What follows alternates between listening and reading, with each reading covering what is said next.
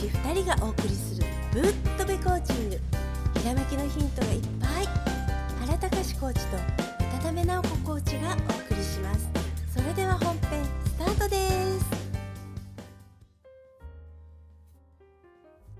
こんにちは渡辺直子です。こんにちは原隆です。近況報告、ねあれからどうなった渡辺直子、そうですね、うん。いやおかげさまでねあのすっかり元気っていうかね、あのすっかりどころじゃなくって、すごいお肌の調子がいいんですよ、うん。でねもうあファンデーション塗らなくていいくらい？あそうだね。見ててわかるねもう。あありがとうございます、うんうんうんはい。もうねあの前より元気。うん。やばいですね。やばいやばいって言っていいの？こういうの。いいうんいね、うん。はい。うん。あの本当ねおかげさまで。はいえで今ねいろんな情報がね入ってきまして皆さんもすごい気にしてらっしゃると思って生活気をつけてると思うんですけれどもこう人数がねすごく増えてたりとかあるいはあの病院にかかりたいのに連絡がつきませんとか検査を受けたいけど、ね、連絡がつきませんとか、ね、かかっちゃったのに病院にかかれませんとかねそういうお話がね入ってくるわけですよ。で実際あの治療してる先生方の中でもあの実際にねあのこう重症化してる人がどんな方なのかっていうところですね、うん、私の場合ね熱が2日間であと治ってしまったのでねえあの重症化しないで済んだわけなんですけれどももともと基礎疾患があってってていう方が重症化してくると今度その重症化っていうのがあの基礎疾患そのものの方が重症化して悪化してしまうっていうそういう方があの見受けられるそうなんですね。あとやはりね日本高齢化社会なのであの高齢者の方も感染なさるわけですよ。そうするとねあの熱がな熱がすごく高いとか喉がね痛くて腫れてるとかっていうと今度食事が取れなくなっちゃうんですね。でゴロガラガラ声になってしまってねあの呼吸がなんかね息苦しいのみたいな感じになってで食べれなくって体力がどんどんどんどん消耗してしまうって、うん。ねそういう意味で重症化してしまうっていう、そういうね例がね増えてきてるみたいなんですね。うん。まあ前のね放送を聞いて、えーまあ、個人でねあのネット通販で、まあ、注文しましたっていう人も、まあ、注意してほしいということはこれは日本では、えーまだ、うん、治験中現在治験中ってことね。はい、そうですね。はい、あのこの病名に対しては治験の段階ですということなんです。もともと歴史がありまして、あの保健医療の中で皮膚科のね回線っていうお薬。あの回線っていうのに使うための抗生物質として処方されてきたわけなんですよ。はい、ただこれがねあのね新型コロナウイルス感染症に使えるんじゃないかって言って使ったところ効果が見受けられたっていうことで今治験をね進めている段階なんですね。そうね。うん。えー、コーワっていう株式会社のね、あの、はい会社がやっているんですね。はい、正式に治験中ですね。うん、頑張ってほしいね。あの、うん、コーワ、コーワの人が聞いてたら、ぶっ飛べコーチングを応援するぜと。あの困ったことがあったらぶっ飛べコーチングに連絡してくださいと。あの 技術的なそのことはあの教えますよということですね。まあ、個人輸入。はい、でそのものを手に入れた。で自分にで投与する。問題ないですね。で、えー自分じゃない人にあげちゃダメですねそうなんですよ。そこすごく重要なんですね。うんあのよその人にあげたりとか飲ませたりとかあの売って歩いたりとかそれは絶対ダメです。はい、あのご自身の自分用として常備しておくただそれだけにとどめておいていただきたいんですね。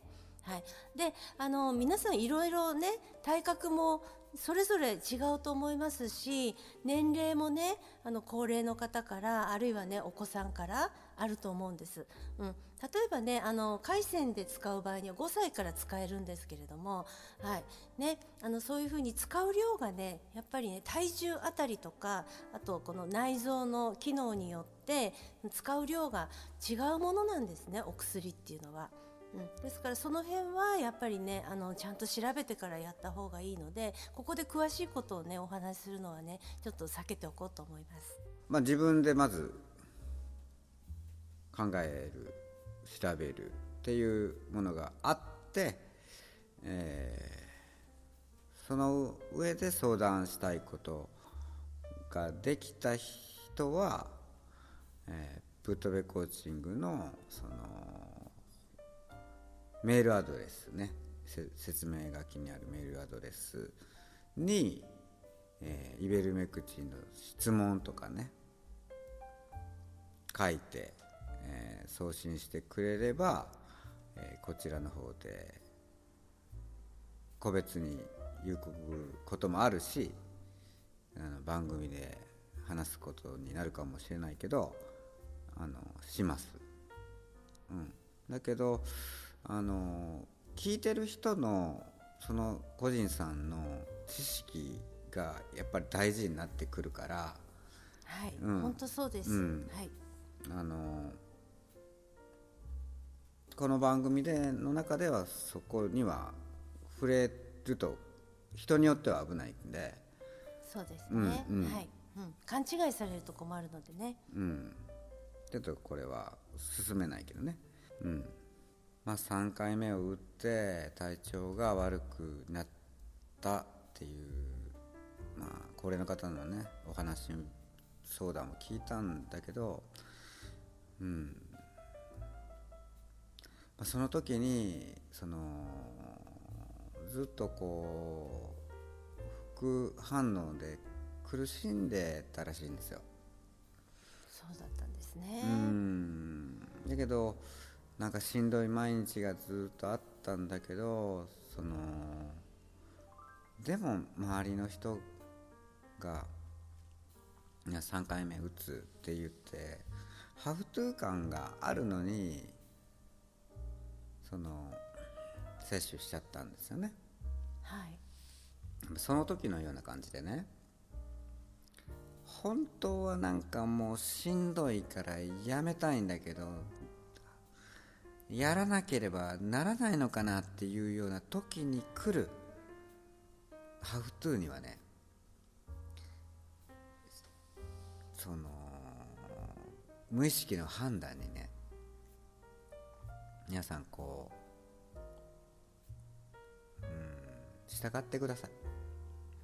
そうですね。はい、あの体が拒否ってるってことは、なんかね、あの生命体として何かこう自分で信号を出してるわけですよ。うん。うん、そこにね気がついた方がいいかもしれない。うん、その時はね本当やめること。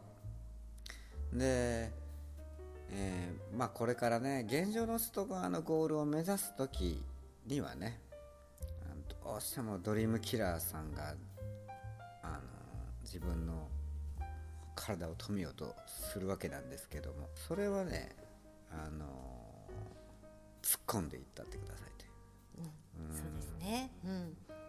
なんかおかしいぞって、えこれハフトに感じてんじゃないかって思ったらもうやめる。ね、そういうことですね。そうそうそう、だからそれを、まあ、今回の話でまとめるとはい。なんか他人から与えられるそのものでなんか自分の体がこう嫌だなっていうものと自分がなんかブレーキしてこうなんかこう止めるのとおの違いは何なんだろうかとはい。なんでしょう？な同じように止めよう止めようしてるんだけど違うんだよねこれねうん、違いますよね。はい。んうんうん。そのブレーキがね他の人からね押されてるのと、うん。あと自分がねあのバネになってピョーンって飛び出したいその力を自分で抑えてるのとうん。意味が違うの。外側から押されてるのと、うん。自分の中からビョーンって、ね、飛び出したいのを、うん。頭を押さえてるのとね、うん。そうそこの違いかな。うんそれがあるんだよね。うん、コーチング的にねハフトゥーで止まっちゃってるっていうのは本当はやりたくてやりたくてしょうがないエネルギーがすごく内側にあるのにそれを一生懸命無理っくり押し込めてるのね。うん。であの今みたいにねあのよその人に言われて世間体だけを気にしてハフトゥーでやるっていうのはあの外側からのこの自分ををこうギューギューギューギュー押し出していこうとする。え嫌だ嫌だって踏ん張ってる。うんそういう状態だよね。うんそうそうそうそう、このところをねみんなねはい。あの切り分けて考えてくれたらと思います、そうですね。うん。はい。もうそろそろすればもう春めいて3月になってきますんで。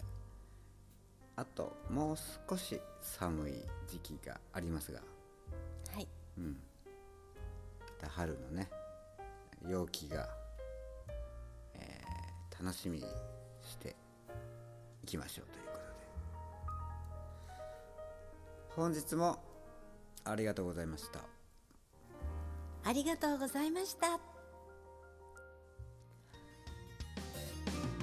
ドバベ知識コーチング認定コーチ2人がお送りするぶっとべコーチング。今日のお話はいかがでしたか？ひらめきのヒント見つかりましたか？質問のある方は説明書きにあるメールアドレスにどうぞ。では次回もお楽しみに。